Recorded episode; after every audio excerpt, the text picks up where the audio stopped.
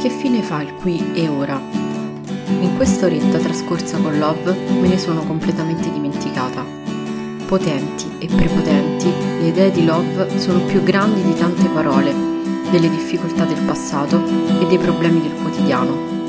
Love, a modo suo, è un risolutore di problemi ed è qui, a Ci Fanno e Ci Sono podcast, a dimostrarci che ci fa e ci è.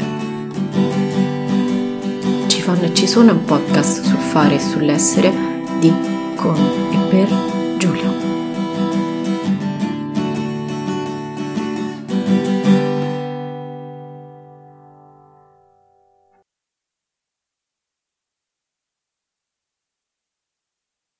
Via. Ascoltatori e ascoltatrici di Ci Fanno e Ci Sono podcast, osservatori e osservatrici, benvenuti e benvenute a tutti. Sono qui oggi con Love. Ciao, come stai? Il mio ciao è molto secco, tutto bene, devo dire, sempre aspettando questa stagione estiva, quindi sto un po' in fermento per questa primavera che non è mai arrivata. Mm, vabbè, anche se sti giorni, vai, eh, si sta, siamo già più all'interno dell'estate che mai. Sì, allora, inizio subito netta. Mi sono scritta, classe novantacinque. Mm-hmm. Corretto. Ok.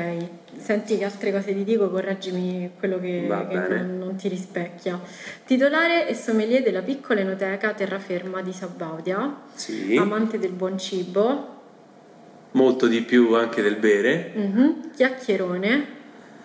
Devo dire sì, abbastanza, pure troppo. Lo vediamo. Poi ho scritto autentico e prepotente. Queste cose te l'ho eh, prepotente sì, assolutamente. Autentico non lo posso dire io, cioè. Ok, te lo dico io allora. Che aggiungiamo? Eh, una persona che, che è sempre continuamente in movimento, quindi non solo con le gambe ma anche con la testa. Quindi oggi ho un'idea, domani ne ho altre dieci e dopodomani ne ho dieci e il giorno dopo ancora mille. Quindi il movimento in avanti. Sì, sempre, sì, decisamente sempre in avanti. E il qui ora che fine fa? Eh, il qui ora, il qui ora non c'è mai. Okay. Il qui ora non c'è mai, il qui ora è... Sai sempre... che è il problema della nostra generazione, ci dicono che non sappiamo vivere il qui e ora... Eh, lo... ok, e sono sempre più convinto di questa cosa. Mm. E il cui ora non c'è mai, mh, casomai uh, il cui ora me lo fanno notare sempre le altre persone e, e quindi mi, mi fermo, rifletto, però penso poi sempre, sempre continuamente all'avanti. Mm, bene, bene, stai proiettato continuamente. Stai avanti. Eh sì, ma poi è come una balla di fieno, quindi più, arro- cioè più cade in quel baratro, continua sempre a cadere, quindi non, non hai il tempo di fermarti e dire ok, mi giro indietro e vedo cosa ho fatto. Invece no, è sempre continuamente proiettato verso il futuro. In evoluzione. Sì, che poi ovviamente può essere un, un bene o un, un male. Cosa scegli tra queste definizioni che abbiamo dato? Prepotente. Prepotente. Bene, bella, poi la spieghiamo magari, che se no sembra che ti stai insultando solo. No, no, no, anzi, io penso che sia una, un aggettivo eh, piuttosto positivo, almeno per quanto riguarda me. Ok, anche secondo me. Allora, ti do un compito. Come in tutte le interviste, ognuno ha avuto il suo compito che poi abbiamo completato alla fine dell'intervista o durante. Devi scegliere un vino che possa rappresentare la nostra chiacchierata. Ok. Ok? Dai. Chi è Love prima di Terraferma e oltre Terraferma? Prima di Terraferma Love um, era una persona che, che si dedicava completamente al, a un lavoro che poteva essere semplicemente um, con un unico obiettivo, quello di, di svegliarsi la mattina, prendere la sua bella macchinina, andare al lavoro, tornare a casa eh, e poi godersi i suoi giorni liberi insieme alle persone più care che, che aveva. Sempre poi con una, continu- una continua fame di voglio di più, come il classico voglio, di- voglio lo stipendio, qualcosa di più, voglio più tempo per me stesso. Era sempre un voglio, voglio, voglio, che però non concretizzavo in nessun modo. Uh-huh. Um, in pilota automatico? Sì, um, piuttosto tranquillo, ti godevi i tuoi giorni, uh, um, quello che non riuscivi a fare in quei giorni liberi, poi dicevi ok vai, lo rifarò la prossima settimana. Uh-huh. uh, Love con Terraferma è un altro tipo di discorso, cioè è un, un discorso che non ho neanche più quei due giorni uh-huh. che, che mi ritagliavo, uh-huh. che possa essere un bene, ti ripeto, veramente un male.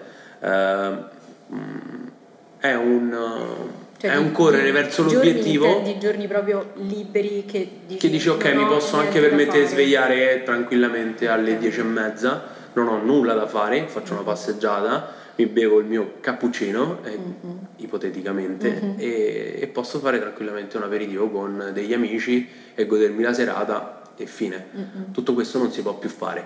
Eh, non si può più fare, non è che qualcuno me lo vieta, ma semplicemente ci sono delle priorità. Quindi eh, delle volte qualcosa va eh, messo da parte, va accantonato e va ripreso dopo. Eh, Questo penso che sia un, un momento eh, di sacrificio, quindi non al cento per cento ma già all'ottanta per cento bisogna sacrificare del tempo. Mm. Eh, questo non significa che io non mi ritaglio del tempo, anzi do più importanza a quello che mi ritaglio adesso, che potrebbe essere una cena o mm-hmm. un pranzo, eh, che ipoteticamente ha tutta la mattina da passare semplicemente a dormire. Okay. E a me piace dormire, mm-hmm. quindi te lo dico proprio francamente, francamente. Quindi eh. sacrificare del tempo però per investire. Sì, io sono, il classi- sono la classica persona che pensa che si può lavorare tranquillamente anche nei giorni di festa, mm-hmm. purché si abbia un obiettivo per poi in futuro non dedicare quel tempo mm-hmm. uh... in maniera gratificante. Esatto. Chiaramente, certo. E quindi com'è nato tutto? Cioè, come ti, ti è venuta l'idea di creare di questo una ten- spazio? Sì. Eh, questo è stato un bello sgambetto della mia vita, penso. Mm. Eh, francamente, tutto questo che vedi intorno poteva anche tranquillamente essere fatto tra dieci anni. Mm-hmm. Quindi eh, questo progetto è nato perché mio padre Uh, aveva un'esigenza particolare. Penso che comunque negli ultimi anni tutte le persone che poi effettivamente non hanno più avuto un lavoro continuativo uh-huh. hanno sempre voluto far qualcosa, e mio padre aveva un'idea, insomma, più o meno da, da un classico negozio, sai, ehm, inseriamoci all'interno, proponiamo delle, delle cose e fine del discorso. Uh, Io invece ho un, una visione ben differente di, di imprenditoria, o comunque in generale di un, di un progetto nuovo, eh, perché affronto il mondo della ristorazione da veramente da tanto tempo, quasi mm-hmm. undici anni. Eh, so che potrebbe essere bello sedersi al ristorante, mangiare, figo, tornare a casa, ma poi i conti sono veramente differenti, sono salati.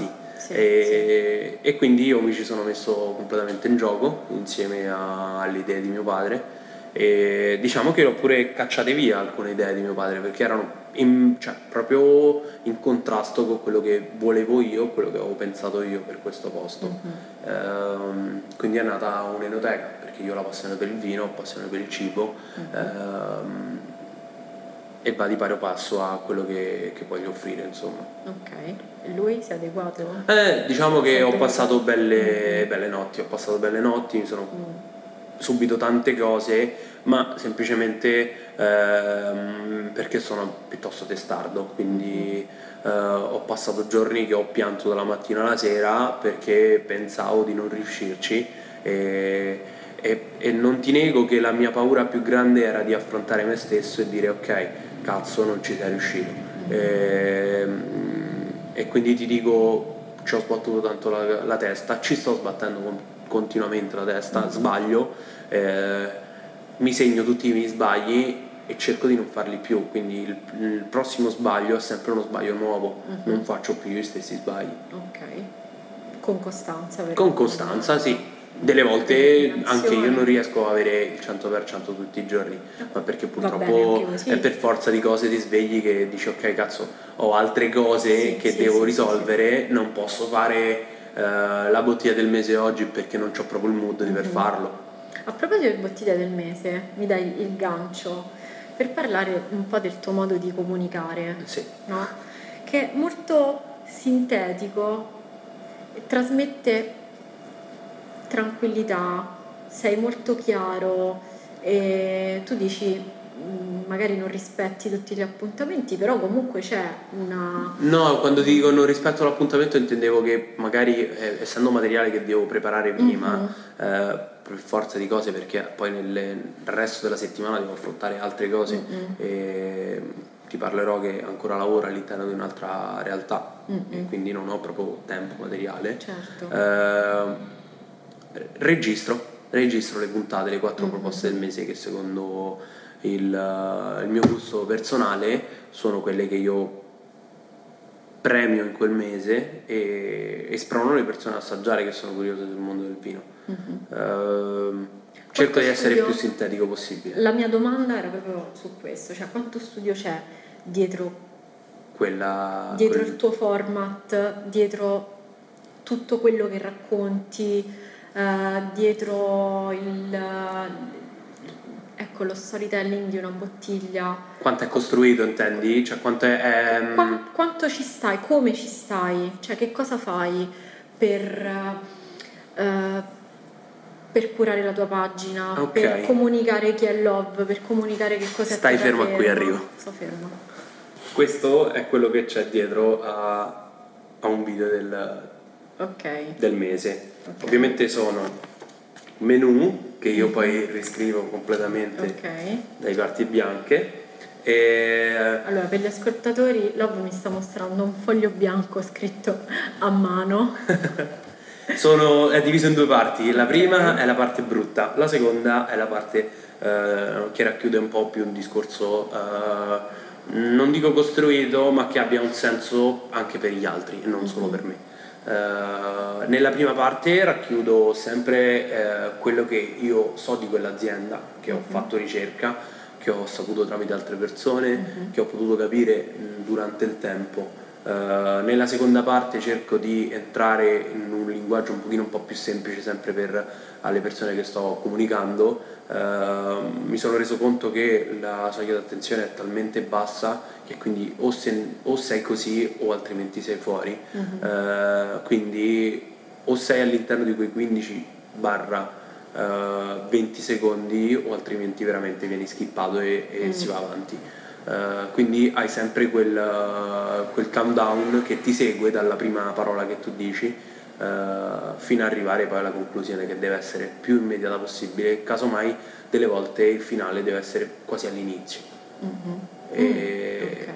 e poi si arriva al, al punto di partenza. Uh-huh. Uh, queste sono tutte strategie uh, sviluppate col tempo, perché sono una persona che è curiosa sempre su tutto. Uh-huh. Quindi uh, quest- questa consapevolezza l'hai acquisita osservando, ascoltando? Seguo veramente tantissime ecco, persone, eh, rubo tantissime cose in giro, uh-huh. eh, anche da altri mondi, non solo del vino e del cibo, uh-huh. e cerco poi di, di personalizzare e dargli un, un'impronta mia personale, uh-huh. e, e sfruttare a mio vantaggio quello che potrebbe essere un modo di comunicare de, delle altre persone. Uh-huh. Oh. A proposito di mondo cibo, mondo vino, questa è una curiosità mia personale, un po' una provocazione. Quanto è esclusivo il mondo del vino? Sono tutte prime donne. Sono tutte prime, tu, eh? sono tutte prime donne.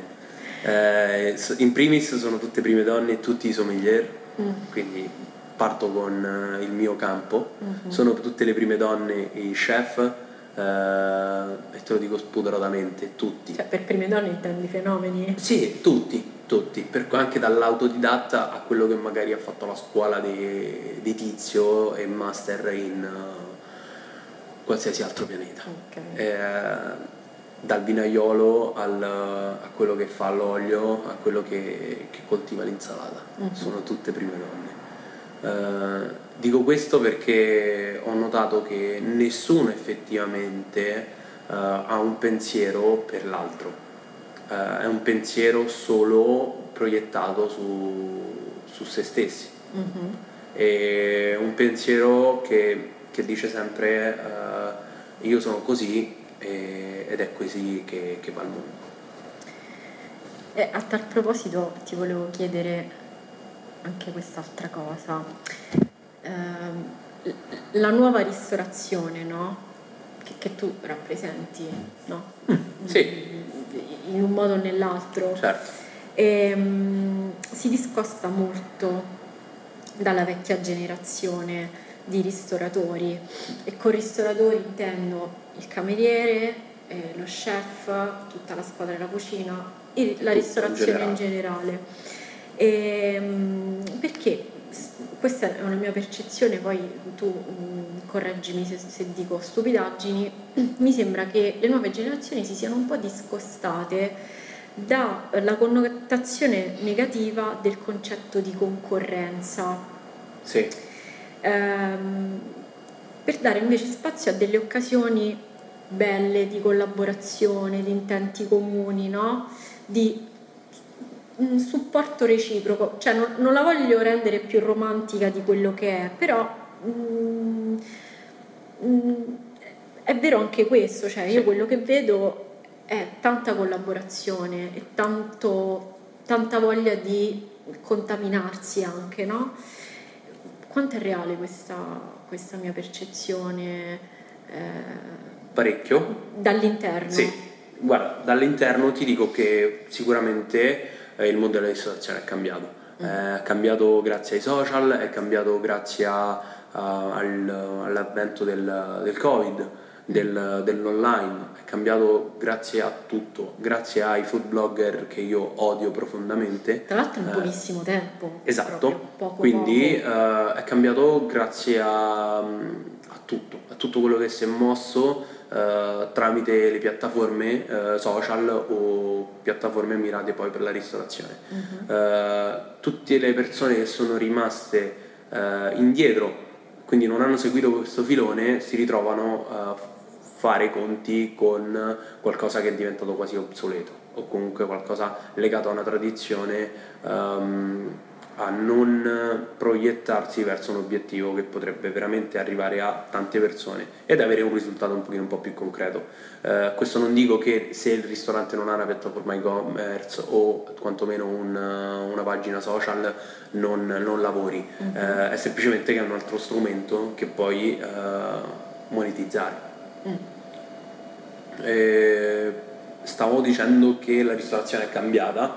Eh, io sono cresciuto all'interno di una ristorazione che veramente portavo le brocche di vino eh, sfuso al tavolo, eh, ma lo facevo semplicemente con un obiettivo, quindi eh, ad oggi invece la ristorazione tende sempre a alzare l'asticella, fare collaborazioni. Eh, penso che questo sia un modo di, di far vedere alle persone che che il cliente non è solo mio, il cliente è, un, è una persona eh, effettiva che cerca sempre stimoli nuovi e non può sempre mangiare sempre la solita minestra. Mm. Quindi tu immagina eh, di avere un, un ristorante o un baretto al centro di, un, di, un, di una città che dici sempre che io sono così, io propongo questo e sono sempre io quello che propongo. Mm. Eh, al contrario, facendo una collaborazione Eh, penso che puoi arrivare a un pubblico un pochino un po' più ampio su, dal tuo, eh, puoi raggiungere un pubblico diverso dal tuo. Eh, prendo il mio, prendo, prendo il, il suo. È la persona che, de, che viene a trovarmi all'interno della collaborazione, uh-huh. ehm, è un altro tipo di persona, non è il mio cliente eh, certo. solido. Uh-huh. Quindi tu hai un, un momento per un momento decisivo per rubare ehm, quella persona. Non a qualcuno, ma bensì a rubarla a una scelta che potrebbe essere fatta domani. Domani ti, la persona che si alza al pomeriggio e dice: ok, dove vado a fare l'aperitivo? Mm-hmm. Aspetta, andiamo lì perché boh, siamo stati quella sera, sì. e, e quel locale era particolarmente bello, o abbiamo mangiato fantasticamente, o il personale, perché delle volte anche il personale incide su eh, di più del cibo e del bere. Mm-hmm. Okay. E le collaborazioni portano bene, cioè in un modo o nell'altro. Spezziamo un attimo, se no parliamo solo di lavoro. Mm. Dimmi un pregio e un difetto. Mio? Sì. Dici, di chi? Decidi tu se qualcosa che ti autoriconosci, allora, o se c'è qualcosa che ti, ti dicono. No, parlo di quello che mi riconosco, quello che dicono gli altri veramente poco ascolto. Uh, ti dico il mio difetto. Il mio difetto è che non sono mai, mai eh, eh, contento. non sono mai contento. Contento o soddisfatto? Eh, non sono mai soddisfatto di niente in generale. Eh, e questo mi porta a, ad avere una continua ricerca, come dicevamo okay. prima, eh, a un continuo correre. Mm-hmm. Eh, invece di fare dieci cose ne voglio fare venti, e dopo che ho portato a termine venti ne voglio fare altre venti. Invece un mio pregio eh, potrebbe essere Um, quello che io poi ovviamente individuo nel, nel mio essere è, è l'approccio con le persone. Il mio, mio pregio è, è entrare in sintonia eh, molto facilmente con le persone, che possa essere al tavolo, che possa essere fuori da un ristorante. Mm-hmm. Io ti confermo entrambe le cose, però mh, uh, come ho detto già altre volte, io parlerei più di caratteristiche che di pregi e difetti. Queste sono due tue caratteristiche principali, no? Mm-hmm. Infatti quando io sono venuta qua da te con amici e poi ci siamo confrontati sulla serata e sull'esperienza, una delle cose che ci siamo raccontate è stata proprio questa, cioè che uno dei tuoi obiettivi, proprio traspariva questo, era proprio entrare in sintonia con noi, sì sì sì e ma con ciascuno di noi, non sì. col tavolo. Eh, parliamo di bottiglie. Mm. Oltre i dettagli tecnici, no? Gli aspetti tecnici di una bottiglia, di un vino, cosa ti colpisce a primo impatto? Allora, um... cioè cosa ti, ti, ti, ti attrae, ti incuriosisce a primo impatto di una bottiglia? Uh, ti prometto che io quando scelgo una bottiglia, quando scelgo un, un vino per mettere qui all'interno di, di questa enoteca, eh, lo faccio tramite diversi confronti con il produttore, con chi lo importa delle volte, o anche con, uh, con la zona stessa e eh, con la filosofia del, del produttore. Eh, questo fa che io non scelgo l'etichetta che vediamo davanti alla bottiglia, ma scelgo quello che c'è all'interno della bottiglia. Uh-huh. E quindi te ne renderai più o meno conto. Ci sono bottiglie veramente belle e bottiglie che effettivamente esteticamente sono orrende. Uh-huh. Ma penso che l'etichetta e il contenuto uh, non vanno di pari passo, uh, quindi quando scegli solo l'etichetta scegli un aspetto visivo. Uh-huh. Scegli un'apparenza. Quando invece scegli il prodotto che è all'interno della bottiglia, scegli uh, il produttore, e scegliendo il produttore, e quando scegli un produttore bello, uh, sono bello ovviamente parlo uh, di, di qualità um, all'interno del, della bottiglia. Chi è un produttore bello? Quali sono i requisiti di un produttore bello? Eh, penso che il produttore bello sia quello che ti dice per filo e per segno quello che fa all'interno della vigna e del, della cantina. Uh-huh. Eh, il produttore bello è effettivamente una persona eh, che vorresti tranquillamente incontrare tutti i giorni, con cui fare colazione, con cui condividere qualcosa. Uh-huh. Quindi è una persona sana, passami il termine sano, eh, una persona che non ha paura di un confronto, una persona che di vuole esatto, di raccontarsi e non, ha, e non è il solito imprenditore che cerca sempre di nascondere qualcosa. Eh, è, un, um, è una persona che vive effettivamente tutto l'anno una, una vita ben differente dalla tua. Uh, la vita di un sommelier è, è basata su tanti assaggi, su tante scoperte fatte, su, su connessione con le persone. Mm-hmm. Invece il, il produttore del vino, il vinaiolo, uh, effettivamente ha un contatto sì anche di questo tipo, ma un contatto un pochino un po' più uh, quello che io penso che sia un po' più rilevante, uh, quello che conta effettivamente, un contatto con la vigna, quindi con le piante, con uh, il territorio, ed è quella la persona che effettivamente vale la pena uh, scoprire, mm-hmm. conoscere. Bisogna poi ritrovarla nel prodotto. Sì, racconto, ma la ritroverai no? sicuramente se, se, se, se, la, se la persona che hai davanti ehm, veramente ti dimostra eh, tutto il suo, tutta la sua parte genuina e tutta la sua parte in, interiore, la ritroverai sicuramente all'interno del vino.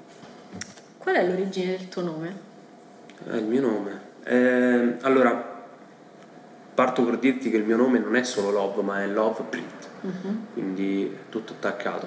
Love, come ben sai, significa amore in inglese, Prit uh-huh. significa la stessa cosa ma semplicemente in indiano. Uh-huh. Um, il mio nome è stato scelto tramite un, un rito tradizionale che viene ancora effettuato in India e, e tuttora anche qui, eh, nella religione eh, alla quale appartengo.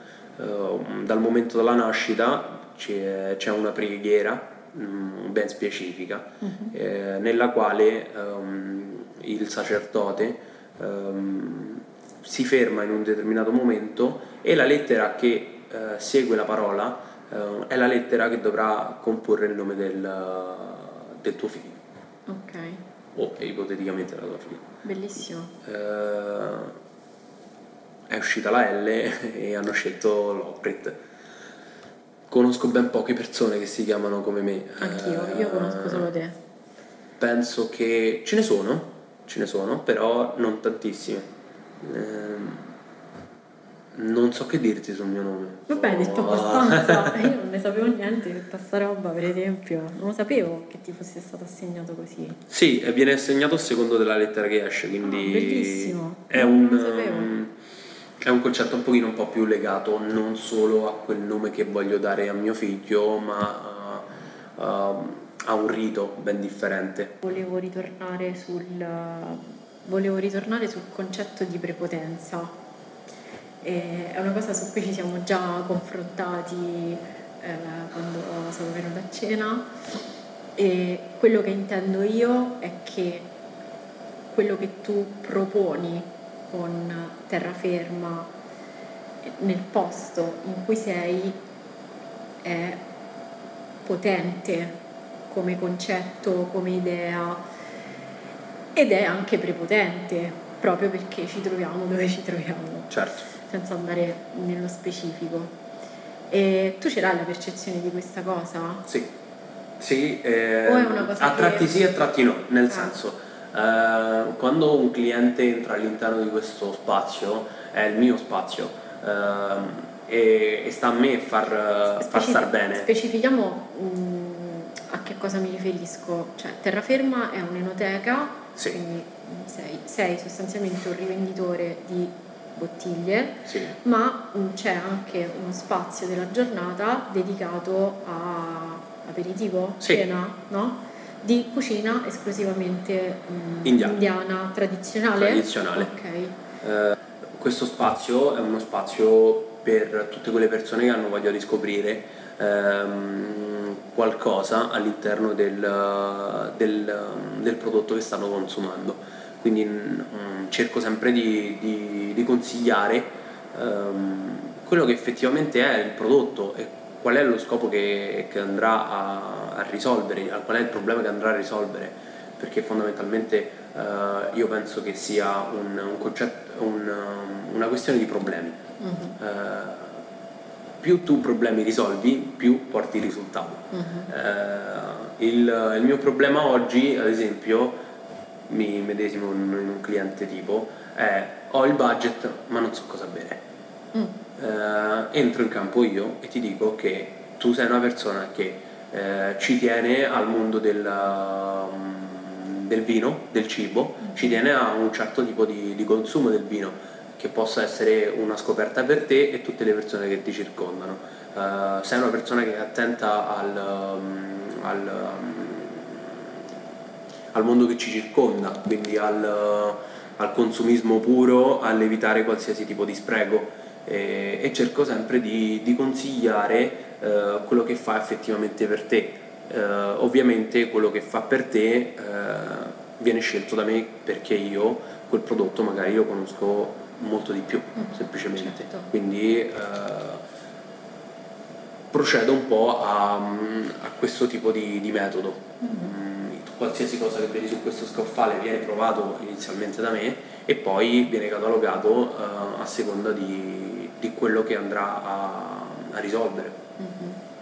E quindi risolvi pure problemi in sostanza. Sì, risolvo problemi, risolvo problemi, eh, risolvo problemi nel senso che stai cercando un vino corposo, eh, ti piacciono tutti quei vini che prima di essere bevuti devono essere filtrati almeno con due eh, colini, mm-hmm. in quel caso ti propongo un, una Valpolicella, mm-hmm. un, un primitivo, quindi qualcosa che effettivamente eh, fa per te.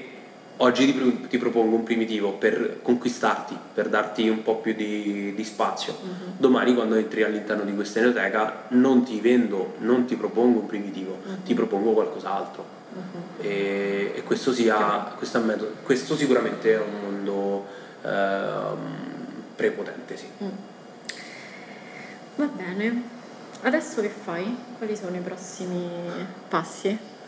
Eh, i prossimi passi sono legati a un, a un progetto eh, ben differente da un, un negozio fisico. Mm-hmm. Sto procedendo all'apertura di, un, um, di una piattaforma e-commerce che, che come tutte le altre ha uno scopo eh, eh, ben preciso, quello di arrivare a più persone possibili, di comunicare quello che effettivamente sento, eh, il bisogno di comunicare, Di, di portare bottiglie nascoste veramente nel, nella ristorazione, dal, nel campo enologico, e portarle a tavola delle persone. Mm-hmm. È il futuro?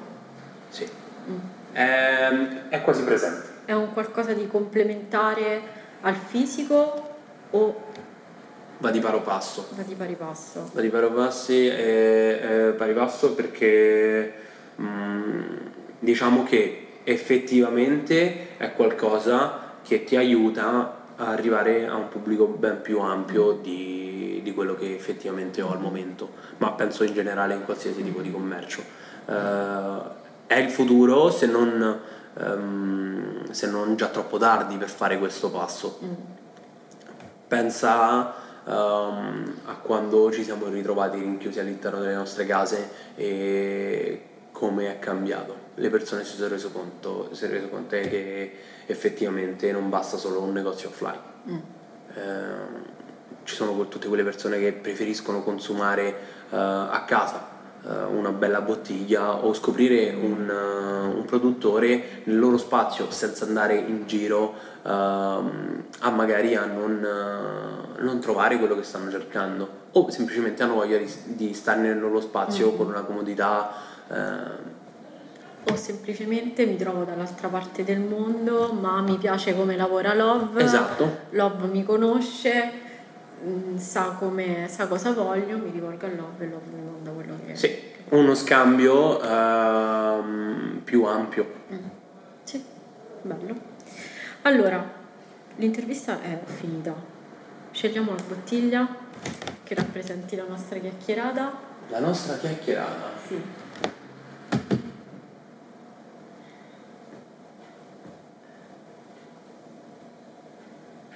Cioè, l'idea che tu abbia nella tua testa presenti tutte queste bottiglie singolarmente è folle per me. Ah, guarda, è talmente facile, è come, mm, è come conoscere uh, tutti i libri che hai sullo scaffale. Oh, infatti ti stavo dicendo la stessa cosa.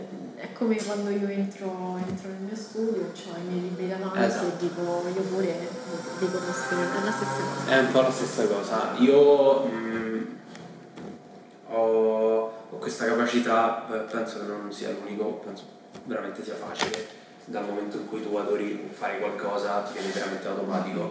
Uh, mi ricordo per filo e per segno quello che effettivamente le persone hanno bevuto. Mm. Uh, È una sorta di, feed, um, di, di catalogo, uh-huh. uh, come farebbe proprio una piattaforma online, uh-huh. uh, di una scheda cliente. Sì, sì. E io ho una memoria... C'è il tuo algoritmo mentale. Ho una memoria uh, ben, okay. ben radicata su questo. Questo vino viene prodotto sull'Etna, viene prodotto da Salvo Foti, che è uno dei produttori eh, più eccelsi in quella zona. Um, è una società agricola, quindi parlo di un progetto sempre piccolo. Uh, si chiamano i Vignari ed è veramente uh, un, uno spazio nel quale viene prodotto un vino da decenni, centinaia d'anni. Mm-hmm.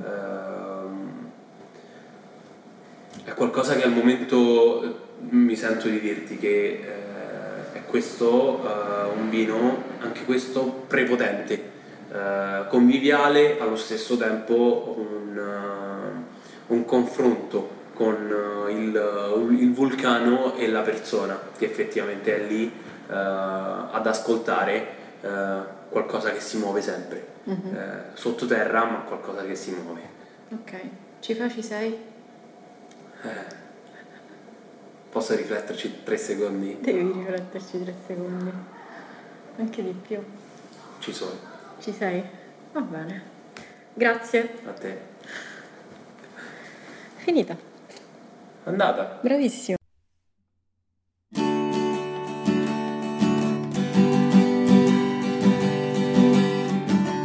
Ci fanno e ci sono è un podcast scritto da me, Giulia Malizia. I suoni sono di Camilla Onorati.